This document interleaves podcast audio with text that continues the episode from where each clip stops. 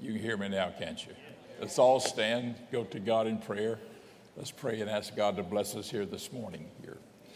Lord Jesus, we thank you for the privilege to be in the house of God. We thank you, Lord, for the wonderful love that you have toward all of us. We thank you, Jesus, for each child of God. We ask you to bless us all here this morning, touch our hearts and lives as we look into your word. In the precious and holy name of Jesus, we pray. Amen. God bless you. Shake hands with the person next to you. I know I do that. Hope it doesn't become a, break, a broken record with you.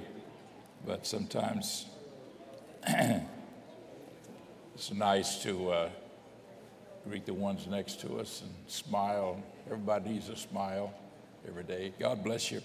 We're studying the book of Romans, and uh, we talked about the first chapter, which deals with God's judgments on sin and then we're going into chapter two.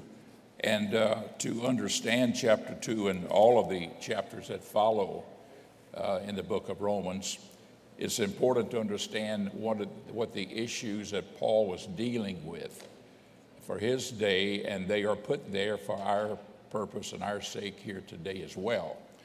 And uh, what it was was that Paul was trying to help uh, these Romans as well as other epistles that he wrote to understand that there was a thing called the principles of salvation.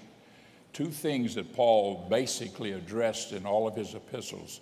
One was the principles of salvation, that is, how it's possible that we who are Gentiles can be saved without having to fulfill the law of Moses under the Old Testament. And Paul had a clear understanding of that. The apostles had a clear understanding of that. Not as much as Paul did. He was, he was the uh, last of the apostles. He took uh, Judas Iscariot's place. God replaced him with, uh, with Paul. And uh, Paul was the, was the, uh, the apostle to the Gentiles. So, whenever Gentiles would be saved, he would not require them to come under the law of the Old Testament to be saved.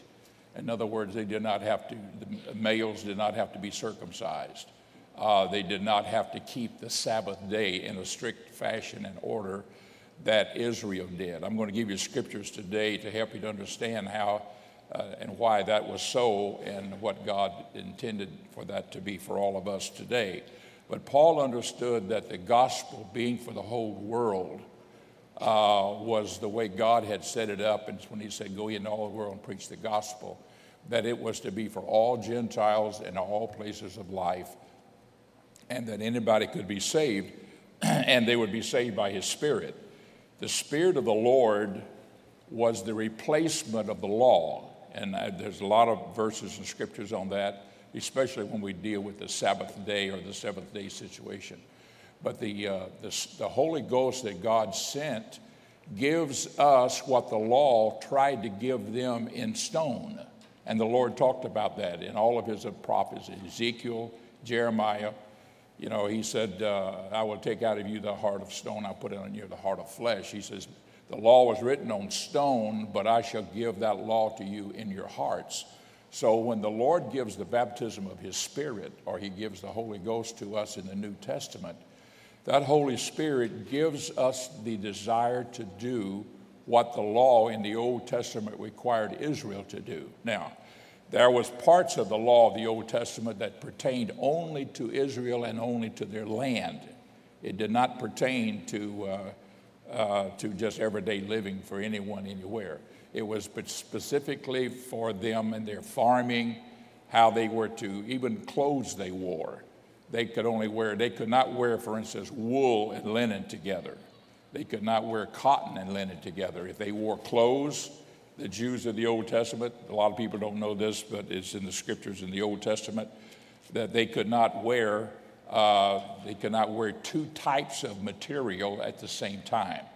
And the reason for that was that God wanted them to always remember that they were special unto Him and that God is one. Hear, O Israel, the Lord our God is one Lord. While everybody else had many gods, uh, they themselves would always have one. They could wear you know, linen, they could wear wool, they could wear cotton, they could wear silk, but they could not wear those things mixed together and, and so forth. There was a lot of a little laws like that. Well, the Lord did not try to bring this into the to the Gentiles because by his Spirit he achieved it. Whenever the Holy Ghost comes, it teaches us, Hear, O Israel, the Lord our God is one. God is not Hear, O Israel, is Hear, O church, or Hear, O people of, of my people who are called by my name, and so forth in the New Testament. And so I'm just rephrasing that to let you know it was for us. So when Paul started writing his epistles to these churches, there were some epistles specifically, and there's three of them in, in general that I think of, and I'm, I'm sort of recapping what I talked to you about two weeks ago.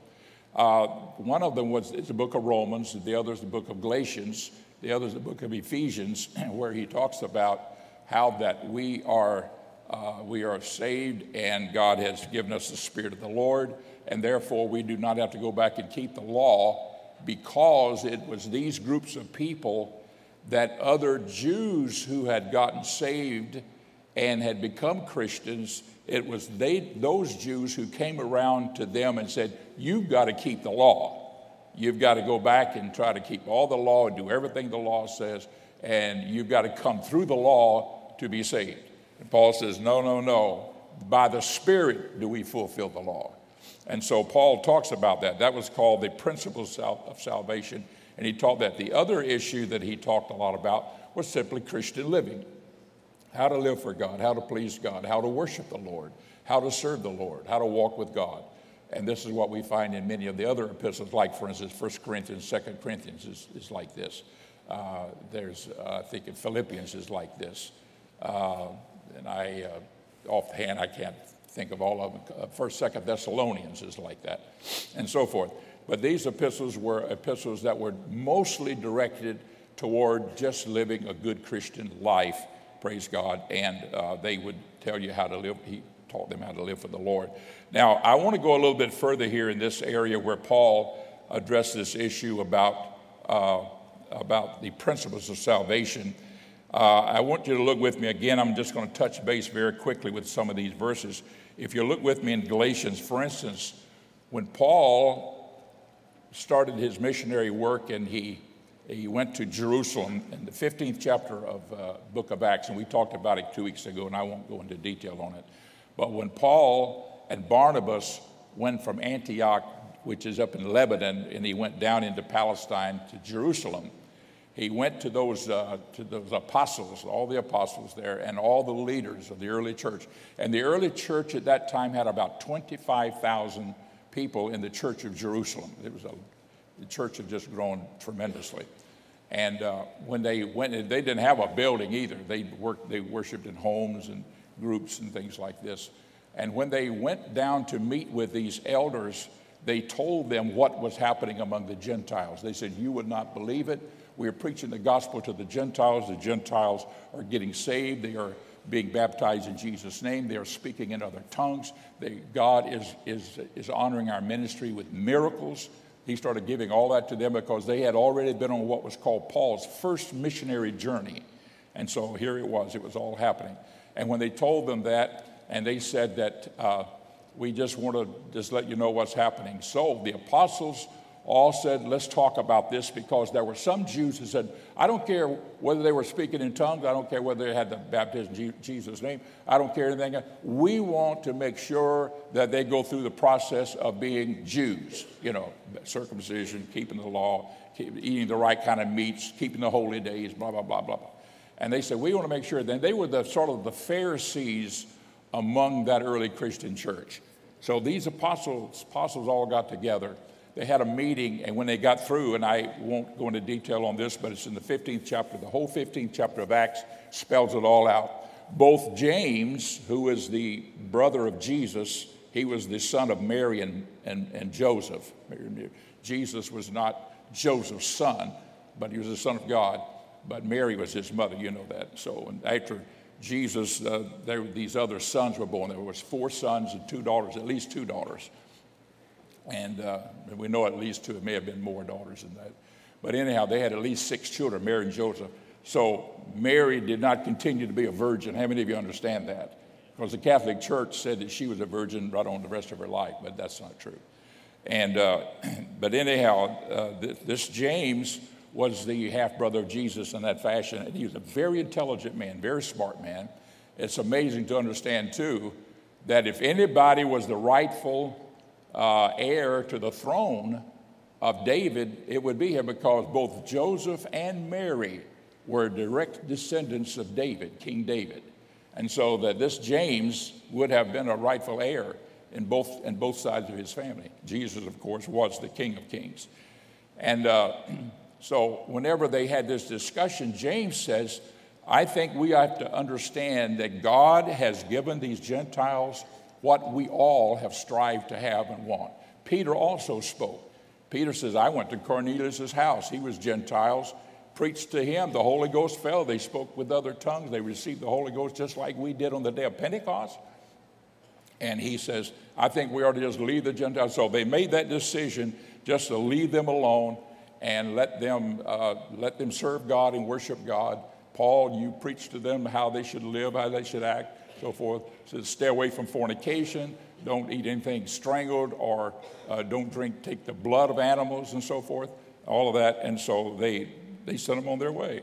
And so these Gentiles, these Jews, though, that had a problem with that, they would sneak out and they'd go up into these Gentile churches and they would say, Oh, no, no, no, you've got to do this and you've got to do that. Paul hasn't, he hasn't informed you well.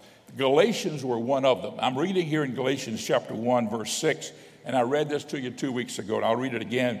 He said, I marvel that you are so soon removed from him that called you into the grace of God into another gospel, into another gospel, which is not another but there be some that trouble you and would pervert the gospel of Christ. He's talking about those Jews who are requiring Gentiles to fulfill the law to be saved. And go back in the Old Testament law.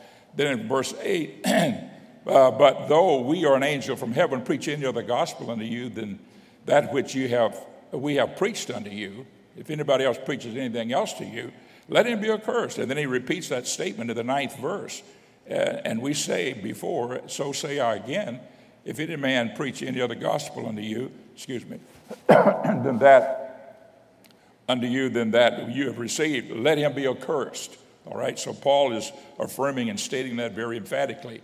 Look at chapter 2 here in Galatians 4. Look at 2 4. Uh, in my Bible, it's right across the page. It says, and that because of false brethren, he calls these men false brethren who came up among those Gentiles now. They're brothers in Christ, but they are trying to lead them off into a different direction than what the gospel has prescribed and what Paul preached unto them. Now, if you want to know what Paul preached, just go to, and I won't have you do that right now, but any of you can do that anytime. Go to Acts chapter 19, verses 1 through 5 and 6.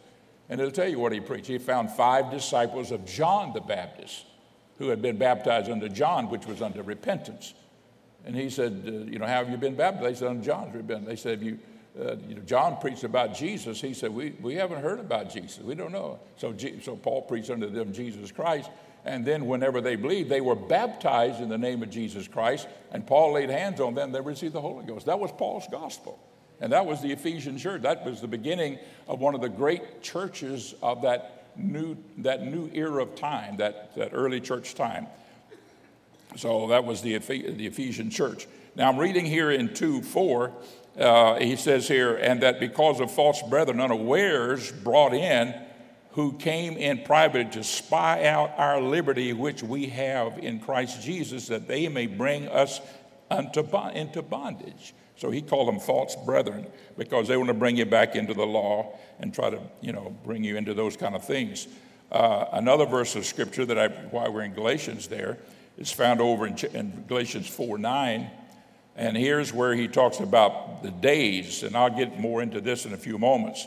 But in 4 9, he says, But now after ye have known God, or rather are known of God, how turn you again to the weak and beggarly elements wherewith you desire again to be in bondage? You want to go back and be, be under the law and live under the law of the Old Testament, having to do this, offer sacrifices. And I guess they knew they were not to offer sacrifices. Jesus Christ was the sacrifice. But all the other things they were, they were supposed to have to keep. Verse 10, he says, You observe days and months and times and years. I'm afraid of you, lest I bestowed upon you labor in vain. He's telling these Galatians, now you're going back trying to keep the Sabbath, you're trying to keep, you know, uh, the Day of Atonement, you're trying to keep, you know, all of these feast days and so forth, uh, according to the law and according to the Jewish, you know, history. And so he sort of, uh, you know, told them that. Over in Galatians chapter 5, he goes a little bit further here, and I'm reading verse uh, uh, verse 1 to start with Stand fast, therefore, in the liberty wherewith Christ hath made you free, and be not entangled again with the yoke of bondage. And uh, then he says over in verse 16 and 17, This I say, walk in the Spirit, and this is the key to it all, folks. This is the key to it. Walk in the Spirit, and you shall not fulfill the lust of the flesh. For the flesh lusteth against the Spirit, and the Spirit against the flesh and these are contrary one to the other, so that you cannot do the things that you would. But if you be led of the Spirit, you are not under the law. You, did you understand that? You got your Bible, underline that in your Bible. If you be led of the Spirit, you are not under the law. And he's telling these Galatians, you don't have to go back and keep the law because you have the Holy Ghost inside of you. I'll give you some other scriptures in a moment here on that. So you have the Holy Spirit in you. This is why the Holy Ghost is so important because it's God putting His Word in us. It'll make you do what the Word of God in the Old Testament required the Jews to do, and they could not fulfill it all, but the Spirit of God gives us the desire to do it. You know, you get saved and you love people, you know, isn't that right? I know, I know there's some, there's some, there's some cantankerous ones all around. You know, they're out there, you know. But, you know, God gives you a love for everybody. Amen. And some people live on the verge of hating everybody and they get saved. God just changes them all around. I've seen miracles like this. Not maybe somebody getting out of a wheelchair, and that God has done that. I've, I've seen that happen. I prayed for a woman that was paralyzed and she got out of a wheelchair. I know what that's all about. And so I know all of these things can happen, but I'm talking about what he does in that mind and heart somebody that just hates everybody. I told you about this guy that got saved that I was, when I got, about the same time I got saved, and uh, he, had, he was, had been in the penitentiary a long time, and he was looking for a guy who's going to kill him. He's going to kill him. So when I find him, I'm going to kill him. He got saved and got filled with the Holy Ghost, and I was with the fella. I was with him. We went into a restaurant to eat dinner because we'd both gotten saved the same night in a revival. And so we went in this, and he saw the guy sitting up there on the counter in this restaurant. And we, so he left me at the table. He said, Excuse me a minute. And he walked up there and, and he tapped the guy on the shoulder. And the guy turned around and turned white as a sheet. I thought the guy, I didn't know what had happened. I mean, the guy just turned white and he said, Oh, my number is up. And this guy's come to kill me. And he said, I want, this guy said to him, I want you to know, he said, that I have gotten saved. I've gotten baptized in Jesus' name and filled with the Holy Ghost. And he said, God has changed my life, and I don't have nothing but love in my heart. I have nothing against you. Don't ever worry about me. Just go in peace. Now, he didn't hug the guy's neck or he didn't shake hands with him or nothing. He just said, Don't ever worry about me and everything and everything. And so he turned around and came back and sat down with me and everything. A few minutes, I saw the guy slip away from his, his, his, his, counter and slip on out. He thought, well, thank God this guy got saved. But that's what the Spirit of God does, isn't it? God changes us. You know, the old saying, it'll, it'll cause you to love your mother in law. Well, God bless our mother in laws. Mother, there's a lot of good mother in laws, praise the Lord. There's a lot of good mother in laws, amen. Without, even without that. But, but the Spirit of God will do much for us. So the Lord says here, uh, walk in the Spirit, and you'll not fulfill the lust of the flesh. And then he says, but if you be led of the Spirit, you are not under the law. One other scripture here, also in that fifth chapter of Galatians. But the Spirit of the, but the fruit of the Spirit is, here's the fruit of the Spirit that is the results of having the Spirit in you, is love, joy, peace, long suffering, that is putting up with a lot of things, uh, gentleness, goodness, faith, meekness, temperance. Against such there is no law. Do you understand what we're saying here? So if you have the Spirit of God, there is no law against it.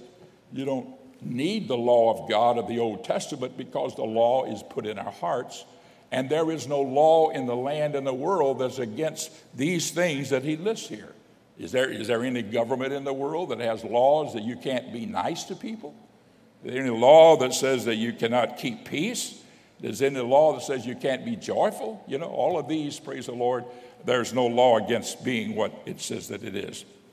So we are sort of pointing these things out here to you here today so that you understand here that this is what Paul was addressing uh, in his to, to, that to those churches and everything.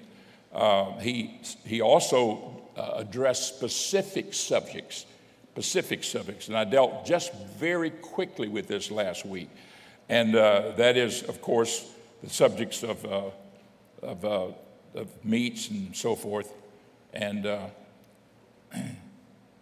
let me let me have you look with us and uh, look at 1 Timothy chapter 4 for a minute. He dealt with the subject here with meats and holy days. And uh, if you go to, to uh, 1 Timothy 4 1, 1 Timothy 4 1.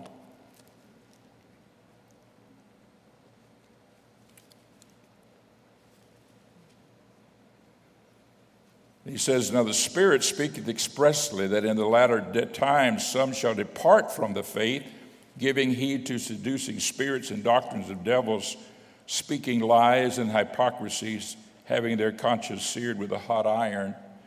And then he goes on to say, forbidding to marry. This is where that celibacy came in, way back there, crept into the Christian church, and was adopted by, uh, I think, the, the the Catholic Church adopted that for their priesthood, and it was not in the original scriptures.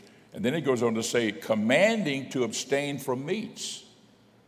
Commanding to abstain from meats, that's wrong. Which God hath created to be received with thanksgiving. For every creature, uh, giving, thanksgiving of them which believe and know the truth. Look at verse 4. For every creature of God is good. Now, this is New Testament teaching. You understand that? For every creature of God is good and nothing to be refused if it be received with thanksgiving. That's why we pray before we eat. You pray for your food, not just that it doesn't have germs on it or anything like that, but also that God would sanctify it so that it is worthwhile. And it says, Every creature of God is good and nothing to be refused. It is received with thanksgiving, for it is sanctified by the word of God and prayer. Praise the Lord. So always pray for your food. You sanctify it and say, God, sanctify our food here before us today. And then what it is, if it's a lobster, enjoy it. Praise the Lord. If it's uh, escargot, that's snails, you know. Enjoy it. Praise the Lord. If you like escargot. Uh, whatever. If you like, uh, what's, what's another? Catfish? Yeah, just enjoy it. Praise the Lord. Under the law, you see, they could not eat those things. But you can eat shrimp. Yeah, go ahead eat your shrimp because it's sanctified. That's New Testament. You understand what we're saying? That's New Testament. Now, that the Old Testament is not destroyed, it is fulfilled in that, in that New Testament. Uh, look over in, uh, I'm, gonna, I'm looking at one here in Romans uh, 14, 17. I think I read this to you last week. I'll do it again.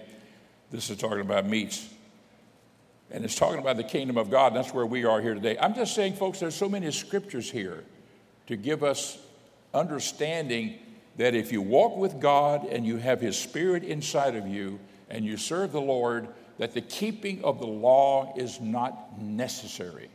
It's not necessary. And that's why some people come along and say, oh, no, no, we've got to do this, and we've got to do that, and we've got to do that, we've got to do that. And that's not true. It's not true.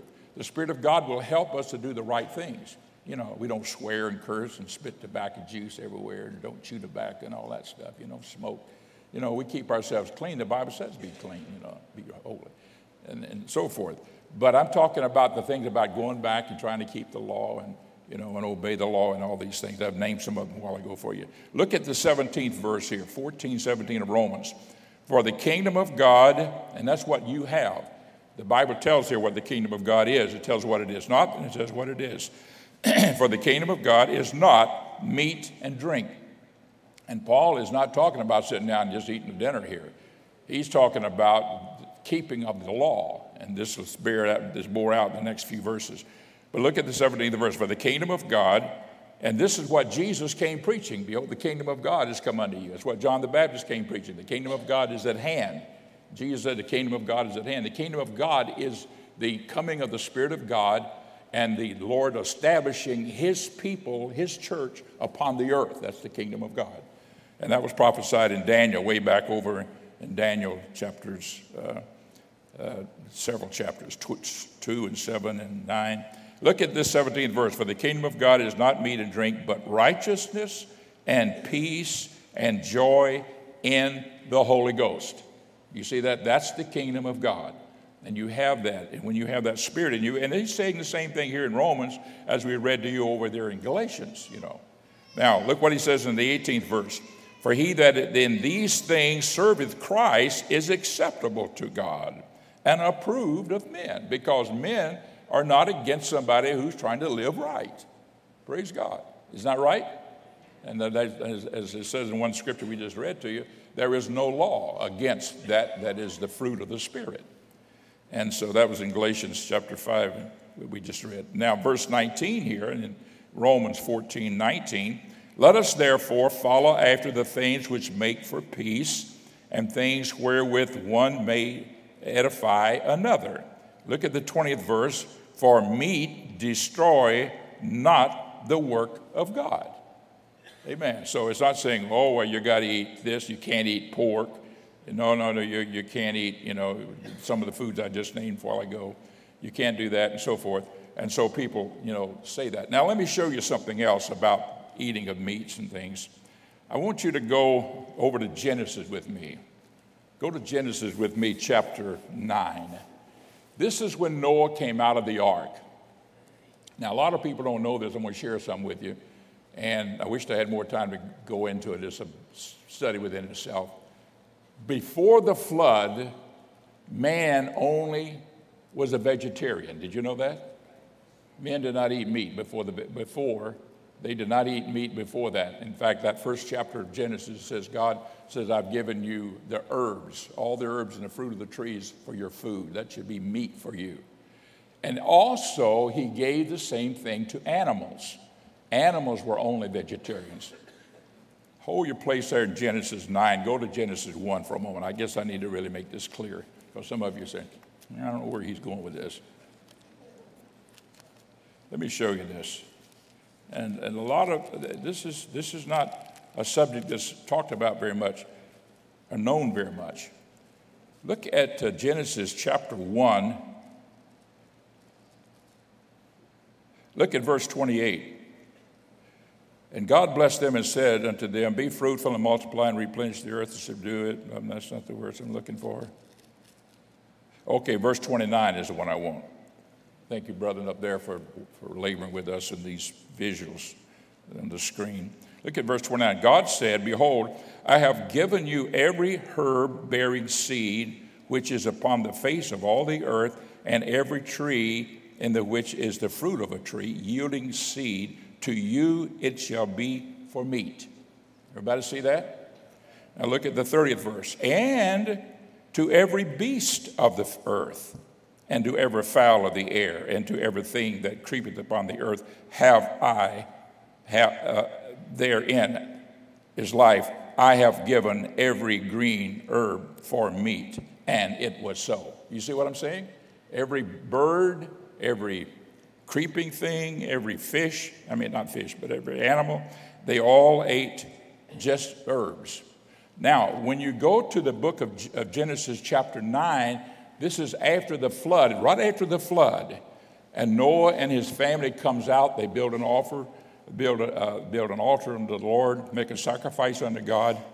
And this is what the Lord says to them in 9 3. Every moving thing living shall be meat for you. Notice that. Even as the green herb have I given you all things. This was a change. This was a change.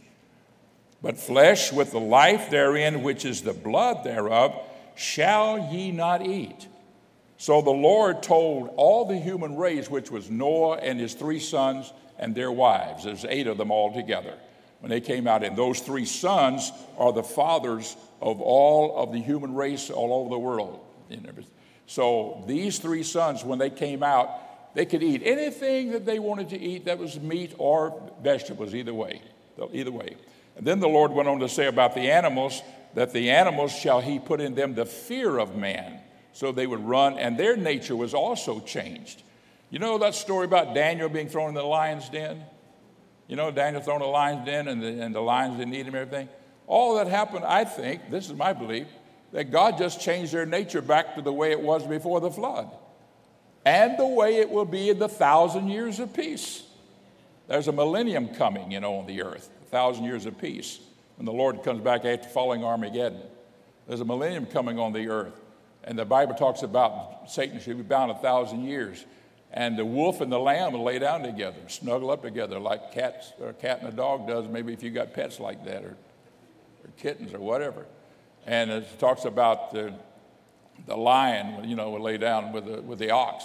I mean, they, they, they won't eat them because there's no desire. It says the lion will eat straw like an ox.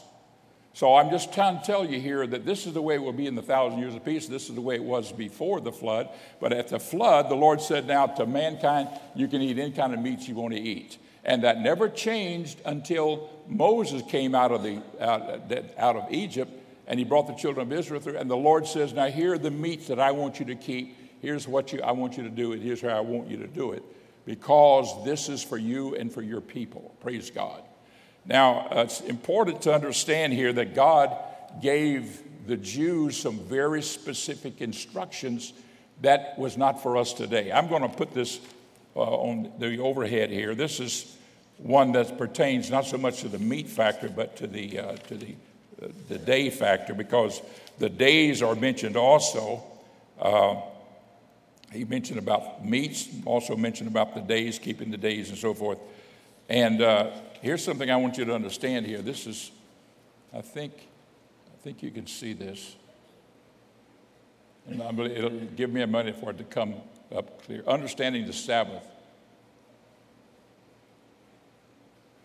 Uh, before I read this, why don't you go with me to, uh,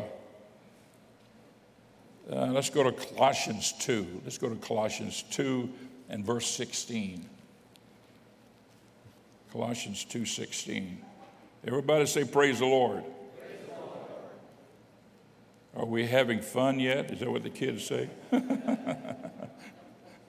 praise God. Oh, all right. Look at 2:16. Let no man therefore judge you in meat or in drink or in respect of an holy day or of the new moon or of the Sabbath days, which are a shadow of things to come, but the body is of Christ. All right, this is the verse we haven't read yet here. So what I'm, he, he names both the meats and the holy days here, so that we understand here and yet somebody will say, uh, Brother Myers, wait a minute, uh, the Ten Commandments, the fifth commandment is, uh, you know, remember the Sabbath day and keep it holy. You know, and they, they point that out. That's, that's found in Exodus chapter 20. Also in the Ten Commandments are found there. And also the Ten Commandments are found in uh, Deuteronomy chapter 5. But it says there, remember the Sabbath day and keep it holy. The word Sabbath means rest, to rest. But to Israel, to Israel, he made the seventh day to be their Sabbath or their day of rest. He made Israel to be, he made the Sabbath, the seventh day to be their Sabbath or the day of rest. The word, the word Sabbath means simply means rest. And so I'm going to give you some verses of scripture here that pertain to Israel in particular here. And uh, number one here, I, I wish, I, don't, I know you can't see that too clearly. I'm going to read it to you.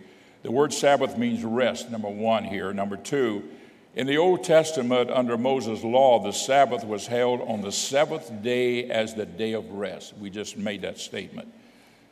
Let me push it up here a little bit.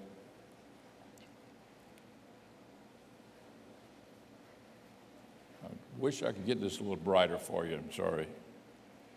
Uh, the, this commandment of keeping the Sabbath on the seventh day was for Israel only. And this is important to understand. I want you to look in Exodus 31 13. Look in Exodus uh, 31 13, if you'll turn to that particular passage of Scripture. And Exodus is that book written about the children of Israel coming out of Egypt. I'm going to read verse 12 here to just tie it together 31 12, and then go into 13. Read that. Watch with us very closely. And God, and the Lord spake unto Moses, saying, Verse 13, Speak thou uh, also unto the children of Israel, saying, Verily my Sabbaths ye shall keep, for it is a sign between me and you throughout your generations, that ye may know that I am the Lord that doth sanctify you. Now look down in verse 16. Wherefore the children of Israel shall keep the Sabbath to observe the Sabbath throughout their generations for a perpetual covenant, which is that old, the word testament is covenant. So when they say Old Testament, it means Old Covenant. They say New Testament is a new covenant. So this is referring to the old covenant for a perpetual covenant. And verse 17, it is a sign between me and the children of Israel forever. Everybody getting the picture here? This was a thing given to Israel specifically. For in six days the Lord made heaven and earth, and on the seventh day he rested and was refreshed, and so forth. So here's some scripture here in Exodus letting us know here. I think this is uh, the verse of scripture that we're referring to. Exodus 28 says, Remember the Sabbath day and keep it holy. Ezekiel 20 and 12 is where the Lord was speaking to Israel about the Jewish failure to live for God. In other words, the, the Jews failed to live for God. Let me have you go there for a second. This is Ezekiel 20 and verse uh, in verse 20, it says this. I'm going to read verse 1, rather, chapter 20 and verse 1 of Ezekiel. God bless those people up there. They keep up with me on this stuff. I don't know how they do it sometimes. And it came to pass in the seventh year, in the fifth month, the 20th day of the month, that certain of the elders of Israel came to inquire of the Lord and sat before me. Now, this is Ezekiel talking. Whenever the elders of Israel came and sat down, and they said, We've got to understand some things. And uh, then the Lord spoke uh, unto them. So the word of the Lord came unto me, saying, verse 2. And uh, then verse 5 says, And say unto them, Thus saith the Lord. And here's what the Lord, he began to tell these Jews about certain things, why they missed out with God, how they failed the Lord, and how they got into trouble that they did with God. And then finally, over here in verse 10 of 20, chapter 20, it says, Wherefore I caused them to go forth out of the land of Egypt and brought them into the wilderness. He's rehearsing now what happened. And I gave them my statutes and showed them my judgments, which if a man do, he shall even live in them. Verse 12. Moreover, also I gave them my Sabbaths to be a sign between me and them. Everybody see that? It was between them between me and them that they might know that I am the Lord that sanctified them. And so the Lord knew whenever the gospel went worldwide, and he said, Go to all the world, preach the gospel, that the Sabbath became a spiritual thing. Let me say it like this, folks. When you get the Holy Ghost, the Holy Ghost becomes a Sabbath in you. It's your rest. This is the rest wherewith the weary may rest. Praise the Lord. This is very important. Uh, we've got it spelled out here. This commandment to keep the Sabbath was to Israel only, verse number four here. In the New Testament, the early church observed the first day of the week as the Lord's day because Christ rose from the dead on the first day. Now, we've got scripture here, and I won't go into that, but you can search this out sometime. But Jesus rose, and the Bible talks about it. It was called the Lord's Day, Acts 27, 1 Corinthians 16, 2, Revelations 1:10. It talks about the first day of the week being the Lord's Day. And because it was the Lord's day, the early church observed that day as the day of worship. Look at number five. Sunday was not established by the early church as the Sabbath, that is, that day of rest, but as a day of worship. We don't go to, we go, when we come to church on Sunday, amen, it's not our day of rest so much as it is our day of worship. Praise the Lord. It's not, it's not the Sabbath to the Christian, it's a day of worship. In fact, in fact, sometimes you get through Sundays, well, you say, wow, you know, it's been a, been a, long, been a long day, you know. We come to church, we worship. Some of you folks really worship too. You really worship. You know what I mean? Some of you don't, but, but, but a lot of you worship, praise the Lord. Amen. And so you, you, you, uh, you exercise, you know, exuberance and so forth for God. God bless your hearts for it. Everything. That's why in this church, amen, nobody will hold you back from worshiping God. Thank God for that. And then it goes on to say here that the, uh, the, the apostles condemned the seventh day or any day to be more sacred than any other day. And this is Romans 14, 5 and 6. And these are some of the verses I just got through reading to you. They condemned us having one day higher than another. Just esteem not one day above another, and so forth. They condemned that, act, that attitude and so forth. But then Paul went on to say if a person wants to worship on the Sabbath day, it's all right with me. It doesn't matter. But if he wants to worship on another day, that's okay too. As long as the one who wants to worship on the seventh day doesn't condemn the one who wants to worship any other day. You understand what I'm saying? That's where the problem comes. If I worship on the Saturday, I'm saying it's wrong to worship on Sunday. No, no, that's not right. Or if I, if I keep the seventh day as a Sabbath day, then everybody else is, is in error. No, not necessarily, you know.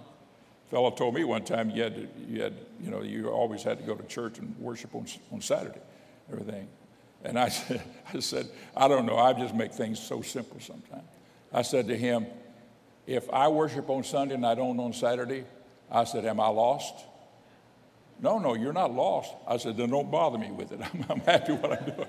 I'm happy with it like I am. I worship on Saturday, on, on Sunday, and, and I'm happy with that. And as long as I'm not lost, I'm okay with that. Praise the Lord. All right, going here on the, on the seventh, the apostles condemn observing the seventh day or any day more sacred than any other day. Then verse number seven here, and this is very interesting, and this is what the Sabbath really is all about. The New Testament keeping the Sabbath is fulfilled in us when we receive the Holy Ghost. And I've got Isaiah 28, 11, 12. I got Matthew 11, 28, Hebrews 4, 1 through 5, Hebrews 4, 9 through 11, Mark 2, 27. Just to touch base with a couple of these, and I know my time is getting away here. Look at Isaiah 28, 11, and 12. This is where it was spoken of. This is where the Lord spoke of what you and I have today. Look in, in Isaiah uh, 28 11. It's easy to remember because Isaiah 28 11, you reverse uh, the 11 in Matthew, it's 11. Matthew, uh, 28, Isaiah 28 11. Look at this very close 11 and 12. For with stammering lips and another tongue, the word tongue here, of course, as you know, is glossolalia. It's the word, that's the Greek word for it. it coming, coming out of Isaiah, it's a different word. Uh, it's coming from the Hebrew. But anyhow, in the, in the New Testament, it means glossolalia, it means the language. When it says tongue, it means language. All right, it says with stammering lips and another tongue. Stammering lips means it's like a stuttering. Sometimes when people receive the Holy Ghost, uh, they'll, they'll get into a stuttering type thing and then they'll break into speaking in another language. It says here, verse 11, for stammering lips and another tongue will he speak to this people. Verse 12, to whom he said, This is the rest, wherewith, uh, wherewith ye may cause the weary to rest, and this is the refreshing. Yet they would not hear. That is, Israel as a nation, when it came on the day of Pentecost, as a whole, as a nation, they rejected it. But as they, just as individuals, they received it. So here's a prophecy of the coming of the Holy Ghost, speaking and speaking in tongues back here. Now, in, uh, in Matthew, and this is uh, in your scriptures here, uh, Matthew 11, 28, you just, go, just reverse those numbers. And it's ironic, but this is what it says in Matthew 11, 28. Come unto me, all ye that labor and are heavy laden, and I will give you rest. Take my yoke upon you and learn of me, for I am meek and lowly in heart, and ye shall find rest unto your souls. You shall find rest unto your souls. And then when you go into these epistles, this is what it bears out here, like in Hebrews 4, it talks about the rest is the Holy Ghost. That, and it goes on to say, that if you are a child of God and you have not received that rest, it's, uh, it's unto you to receive it. Give me one minute. Go to Hebrews 4 1 for real quick. I got one minute here and I'm going to close out. You are such a good audience. Praise God. And I'm going to close. Hebrews 4 1. And this is the fulfillment of this. He says here at 4 1, let us therefore fear lest a promise being left of us of entering into his rest, any of you should seem to come short of it. And then he goes on to talk about this rest all the way through this fourth chapter.